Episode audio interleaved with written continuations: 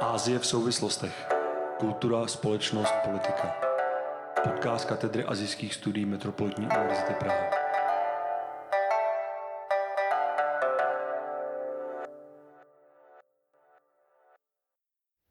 Dobrý den, dámy a pánové. Vítám vás u dalšího dílu našeho podcastu Ázie v souvislostech. Dneska tady vítám eh, pana doktora Roberta Stojanova, dobrý den. Dobrý den. Který zároveň působí na Mendlově univerzitě v Brně a ještě si to chápu správně na univerzitě ve Florencii. A už ne, ne. ve Florencii jsem skončil minulý rok, ale příští rok nastupuji eh, na univerzitu v Padově. Dobře. Eh, budeme si vykládat dnes o problému, který je v současném světě asi jeden z nejpalčivějších, a to změna klimatu.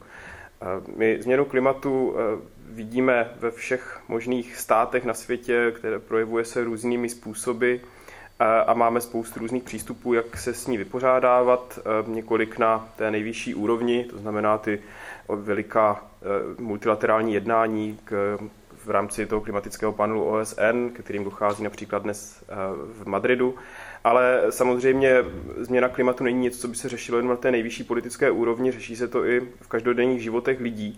A to tedy i zejména a možná o to více ještě ve státech Jižní, Jihovýchodní a Východní Asie.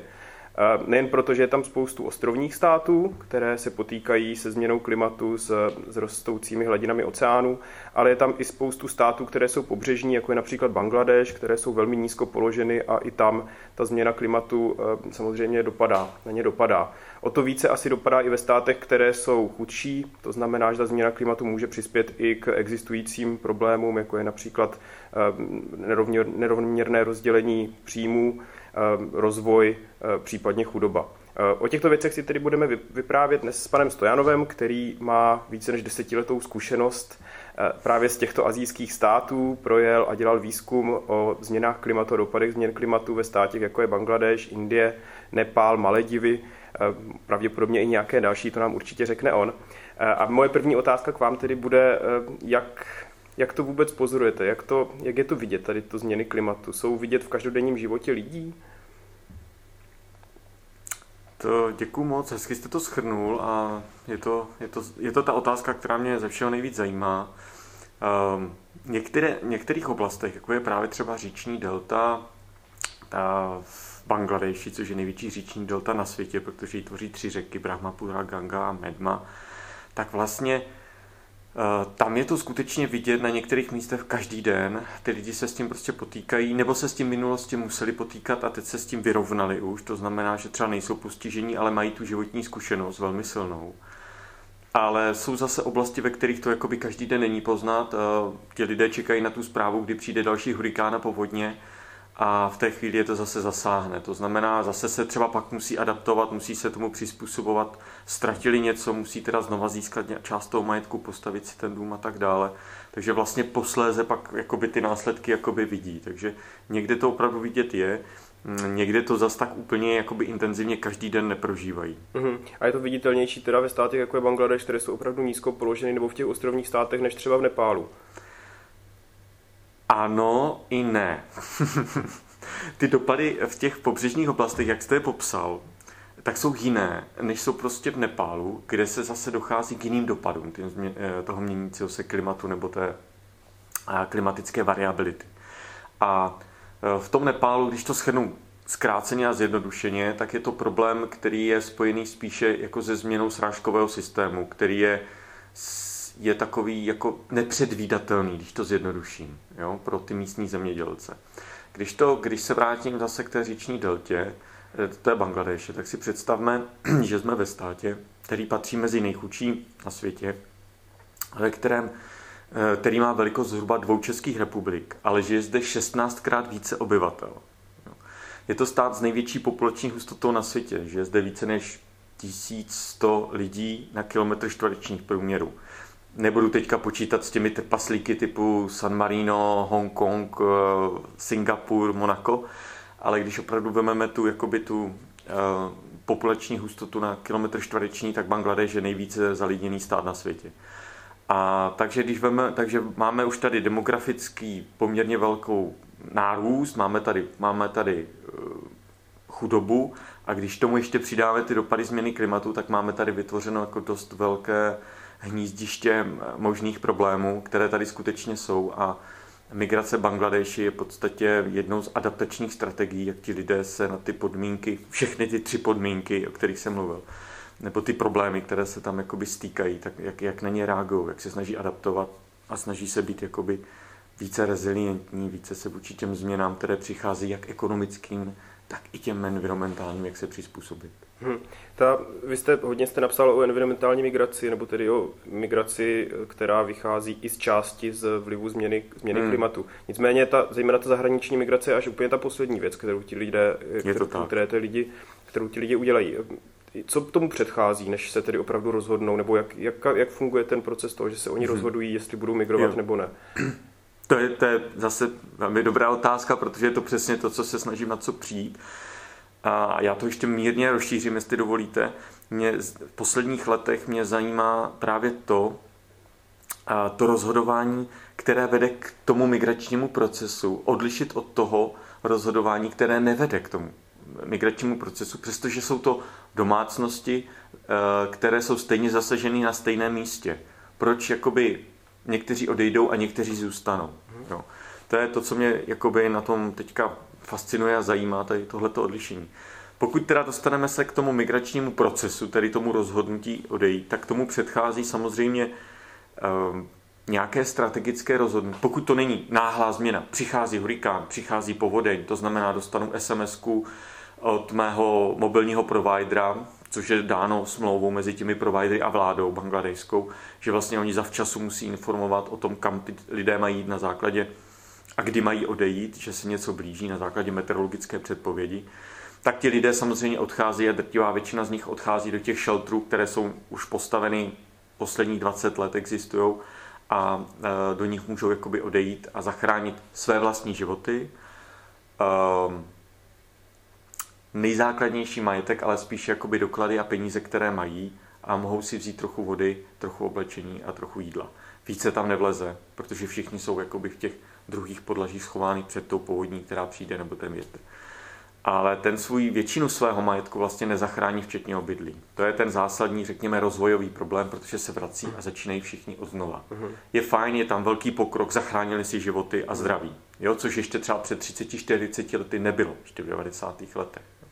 Takže to je jako velký pokrok, je to velice důležité, ale co se týká rozvojového hlediska, tak oni jsou rok, pokud se jedná o farmáře, tak, což je většina obyvatel třeba v té deltě, tak jsou rok závislí na humanitární pomoci, protože nemají, ztratili vlastně svou úrodu, což byl základ jejich obživy, že? Základ, základní příjem.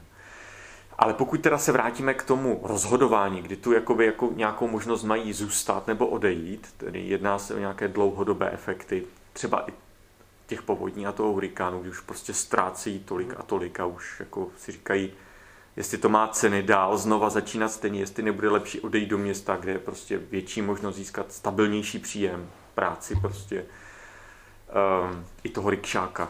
Třeba než, než být závislý zase na, na úrodě o tom, jestli zase přijde nějaká pověděň a všechno nám spláchne, tak um, v té chvíli právě na miskách vach jsou tady tyto možnosti. Většinou ten migrační proces probíhá tak, že je vyslán do toho města jeden z mužů, buď je to manžel, pokud se jedná třeba jenom o pár, který ještě nemá děti, nebo děti jsou malé, anebo je to nejstarší syn, pokud se jedná už toho, že mají děti starší a odchází a snaží se najít práci, stabilní příjem a podpořit tu domácnost, podpořit tu rodinu. Pokud najde dostatečné zázemí, tak tu rodinu pak jakoby přiz, přizve k sobě a vlastně oni se nastěhují buď do těch lokálních jakoby hlavních měst, regionálních, krajských z českého pohledu, anebo do toho hlavního eh, města Dhaky. Dhaka je dneska, dle mého názoru, jedno z nejvíce rostoucích měst na světě. Nikdo v podstatě není schopen říct, kolik zde žije obyvatel. Oficiální údaje se pohybují mezi 10 až 15 miliony, ale pokud by mi někdo řekl, že zde žije 25 milionů lidí, tak se vůbec nebudu divit, protože to město patří právě mezi ty, ve kterým jako každým rokem přibývají stovky, možná miliony lidí, kteří uh-huh. sem přicházejí právě z toho venkova, kteří jsou postiženi tady těmito efekty, tím environmentálním, ekonomickým, protože to je ztráta příjmu, ale zároveň tím demografickým tlakem, který způsobuje nedostatek prostoru. V Bangladeši není volné místo. Hmm. Jo, takže ve chvíli, kdy vy ztratíte to svoje zaplaveno, tak vlastně vy musíte jako odejít někam jinam. Hmm. Nicméně tady to migrace teda vždycky, aspoň z toho počátku, je teda vnitrostátní. Jo? Určitě. K té, mezinárodní dochází v menší, mnohem menší míře. Mm-hmm. Ano, e, musíme si vzít potaz. Jak už jsem řekl na začátku, ty lidé ztratí příjem. Jo, oni jsou dost často bez peněz. Mají jakoby ty prostředky pro to, aby, aby se dostali ještě, případně ten jeden jedinec, aby se dostal do toho nějakého nejbližšího krajského nebo regionálního centra, kde najde nějakou práci. V té chvíli on je pak schopen, když najde nějakou práci, má nějaké peníze, tak je schopen jakoby pak jako našetřit peníze, aby pozval tu rodinu. Ale to nejsou peníze na to, aby se dostal do zahraničí. Takže tady existují dvě formy té zahraniční migrace a ta je většinou, drtivé většině ekonomická. To znamená, Bangladešané pracují velice často ve státech v zálivu a pracují v um, Malajzii. Nelegálně odcházejí do Indie, což je jakoby velký bilaterální problém. Je to velké bilaterální téma. Zajímavé z toho politického hlediska bylo sledovat to, jak když jsem během těch interview s těmi experty uh, jsem blavil, tak oni mi říkali, že zatímco v, v indických novinách a indických serverech najdete zprávy, kolik Bangladešanů migruje prostě nelegálně do, do Indie, tak naopak v bangladešských jakoby zase těch serverech a v novinách najdete zprávy o tom, jak je ta hranice tvrdě hlídaná, jak je tam každodenní střelba a k žádné migraci tím pádem nemůže přicházet. Jo. Takže to bylo takové, takový zajímavý paradox. Mě bohužel nepustili k tomu, abych se na tu hranici dostal. Já jsem si musel koupit vždycky okamžitě letenku už zpáteční. Hmm nebo případně, když jsem pokračoval do Indie, tak letenku do Indie. Takže nemohl jsem cestovat tak, jak jsem si přál třeba vlakem nebo autobusem, abych mm-hmm. překročil tu hranici a viděl to na místě. Takže je to tak, jak říkáte, to znamená, ano, ti lidé jsou většinou vnitřní migranti a aby se dostali do zahraničí, potřebují určité peníze, potřebují určité zkušenosti a mít nějakou možnost. Ale pozor, v posledních letech a mnoho letech, možná už desetiletí, dochází k tomu, že vlastně Bangladeši a zároveň Nepálu eh, vznikla celá řada agentur, pracovních agentur, které nabízí zahraniční práci. Je to právě v těch zemích, co jsem říkal. Mm-hmm. Nepál, Nepál a Bangladeš, to jsou pracovníci v zálivu. Bangladešané mají ještě nějaký, nějaký, protože jsou to muslimové, tak mají blízko eh, k té Malajzii, která je takovým místním motorem jakoby ekonomickým. Tak vlastně eh, tyto agentury nabízejí i poměrně chudým lidem nabízejí tuto možnost práce. Dost často dochází k tomu, že ji obalamutí, že jako jim něco namluví. A oni jsou nuceni podepsat, nebo nuceni, jsou ovlivněni tou argumentací tak, že podepíšou poměrně um, jako tvrdé smlouvy, tvrdé pracovní smlouvy, které nejsou až tak pro ně příznivé, ve kterých se oni zavazují, že budou platit poměrně vysoké částky za zprostředkování té práce. Budou odvádět vysokou eh, část své mzdy právě těmto agenturám, které je pak dostanou právě do toho zálivu nebo do té Malajzie. Takže takto se dostávají i chudí obyvatelé Nepálu a Bangladeše se dostávají právě do těchto eh, zahraničních destinací a hledají nebo mají zde svou práci. Dochází tady k tomuto i u těch ostrovních států? Přece jen jako státy jako Maledivy, tam je asi jako větší možnosti té vnitro, vnitro ostrovní ano, ekonomiky. Ano, ano. Ostrovní státy, zvláště malé ostrovy, nejenom v Indickém oceánu, ale i v Pacifiku jsou známé tím, antropologové o tom už napsali jako desítky, stovky článků, že vnitřní migrace mezi ostrovy je naprosto přirozená věc. Mm-hmm. Jako mezi náma, když, když eh, jezdíme do, pra, eh, jezdíme do Prahy za, za zaměstnáním každý den nebo či každý týden, tak něco podobného je vlastně mezi těmi ostrovy, i když to nemusí být, eh, je, bude to každodenní migrace mezi těmi ostrovy, že dojíždí do nějakého střediska za prací nebo do nějakého třeba toho v případě Malediv turistického rezortu, tak je to naprosto normální. Ne, naopak jsou vlastně ostrovy eh, jenom pro turisty. Jsou to mhm. ty eh, jakoby rezortní ostrovy, to znamená, tam ani místní nemohou žít. Takže vlastně oni tam jsou nuceni každý den jako dojíždět, nebo tam se trvávají několik dnů a pak zase odjíždějí jakoby na zpátek a zase se vrací. Já přesně nevím úplně, jak to přesně funguje, protože nikdy jsem na žádném uh, turistickém uh, rezortu ani ostrově nebyl, protože jsem pracoval v oblastech právě zabydlených těmi místními Maledivany. Maledivané jako takový migrujou, emigrujou z ostrovů, ale dle našeho výzkumu zatím nejsou v tom environmentální příčiny. Ty, ty příčiny jsou ale poměrně zajímavé, jsou pestré. Není to jenom ta ekonomická migrace, kterou bychom mohli očekávat, ta možná, ale je v tom třeba uh, i vzdělání, protože až do nedávna vlastně nebylo možné na Maledivách studovat uh, univerzitu, případně magisterské či doktorantské uh, obory. Mm-hmm. To je až několik let, to funguje až posledních pět let zhruba. Takže vlastně všichni ostatní nadení studenti museli cestovat do okolních států, jako byla Indie nebo Austrálie. Tam je jako poměrně často získání stipendia. Austrálie je jeden jako takový z těch cílů mladých lidí mladých studujících lidí. A dalším důvodem je třeba zdrav, zdravotní péče. Musíme si uvědomit, že Maledivy jsou hrozně malý stát. Až do nedávna zde neexistovala jako významná nemocnice. Tu teprve před několika lety postavili Číňané. Ale do té doby vlastně zde byla jako nemocnice, která vám ošetřila základní věci, jako je zlomenina, odřeniny a tak dále. Ale pokud jste potřebovali operaci srdce, žaludku nebo něčeho takového, už nějakou, něco závažnějšího, tak jste ho prostě museli vyhledat lékařskou péči na Šri Lance nebo v Indii nejčastěji. A pokud ta péče byla ale dlouhodobější, to znamená, museli jste jakoby se trvat déle nebo pravidelnější kontroly, tak údajně místní obyvatel, aspoň podle našich dat, jako skutečně tuto migraci volili hmm. za tímto cílem. Migrují i do Číny, nebo Čína jako není vůbec ne, ne, ne. To nezapadá ne. nijak. Ne, naopak. Eh, naopak Číňané, to se tím vypadá, že budou, nebo migrují do Malediv. A, a nemyslím jenom Malediva, nemyslím třeba i Bangladeša nebo Nepálce. Aha. Uh, no, o tom moc nevím. Přiznám se, že Čína... Nebo je to teda migrace vždycky do těch jako ekonomicky silných a vyspělých hmm. států, jo? Ano, nebo, nebo ano. Je, prostě ta migrace do Indie, která je teda z toho Bangladeše, jak říkáte, eh, tak tam eh, to asi není úplně jako taková ta, nebo je to taky ekonomicky vlastně Je to ekonomická migrace. migrace. Ještě, je, to, je to migrace tradiční, ta, ta, ta zde existovala už do britského impéria, kdy to hmm. byl vlastně jakoby jeden celek, že jo? Pakistán, Indie, Bangladeš. A vlastně ona zde existovala a žijí zde už jako desítky generací. No. A v podstatě, protože v Indii neexistují vlastně žádné ID karty nebo občanky, tak vlastně vy nemáte možnost ani rozeznat, jestli ten člověk uh, se zde už narodil, jestli jeho, jeho potomci už jsou tady jako několik pokolení, anebo jestli jsem hmm. přišel včera. Jo. Což v té Číně bude asi rozdíl. V té Číně to rozeznáte poměrně rychle. Já přiznám se o tom, nevím o nějakém významnějším proudu z Jižní Asie eh, do Číny. Eh, naopak je to, je to ten vliv té Číny v té Jižní Asii, který stoupá, že jsou známé a publikované v českých médiích ty příklady, co se stalo na Šri Lance. Že? Mm. A eh, ten, musím říct, že mezi svými pobyty na Maledivách mezi lety 2013 a 2017 jsem ten vliv Číny zaznamenal jako dramatický, obrovský.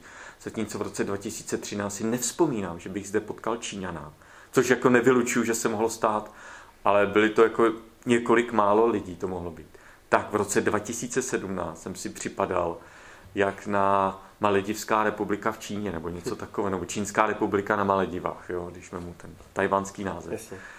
A že asi příštím, příští když pojedu na Maledivy dělat výzkum, tak asi budu muset o výzum pozádat jako Pekingu. Mi to tak přišlo, protože eh, obrovské množství Číňanů, čínských turistů, čínských dělníků, čínských obchodů, které v mhm. roce 2013 tam nebyly. Eh, mluvil jsem o výstavbě nemocnice, mohu přidat výstavbu obytných zón, můžu přidat výstavbu nových umělých ostrovů a můžu přidat výstavbu už dneska fungujícího ostrovu mezi letištěm a hlavním ostrovem Male, mm-hmm. jo, který je velký nápis z doby, eh, že to je vlastně most čínsko-maledivského přátelství. Mm-hmm. To mhm. prostě jako uvidíte, když jako už jenom přistáváte. Číňané jsou jistě dobří ve stavění umělých ostrovů. E, a možná ještě trošku jiná otázka ano. tedy. E, když e, dochází k těm velkým jako multilaterálním jednáním v tom klimatickém panelu, ti lidé, kteří se s tím setkávají denodenně, jak na těch ostrovech nebo v Bangladeši nebo v jiných státech, Uvědomují si to nějakým způsobem, nebo spíš tu, jako, tu změnu klimatu vnímají právě na tu svoji kůži a neberou to úplně jako nutně jako problém, který, o kterém my tady mluvíme denodenně, nebo je to, jak, jak to oni vnímají? Jo. No, uh, přiznám si, že jsem byl překvapený a teď se omlouvám, že trošku sklouznu do jiného teritoria, že prostě na, na venkově, v polopoušti, v, v Kenii uh, jsem byl schopen mluvit jako s místními obyvateli, taxikářem třeba i, o změnách klimatu, mm-hmm. jo, kteří jako nemají každodenní přístup na internet, neexistovaly v té době smartfony nebo nebyly takhle rozšířeny někdy před deseti a více lety. a s, těma, s těmi lidmi, prostě tím, že oni poslouchají ten rozhlas, případně mají tu televizi, tak o tom ví.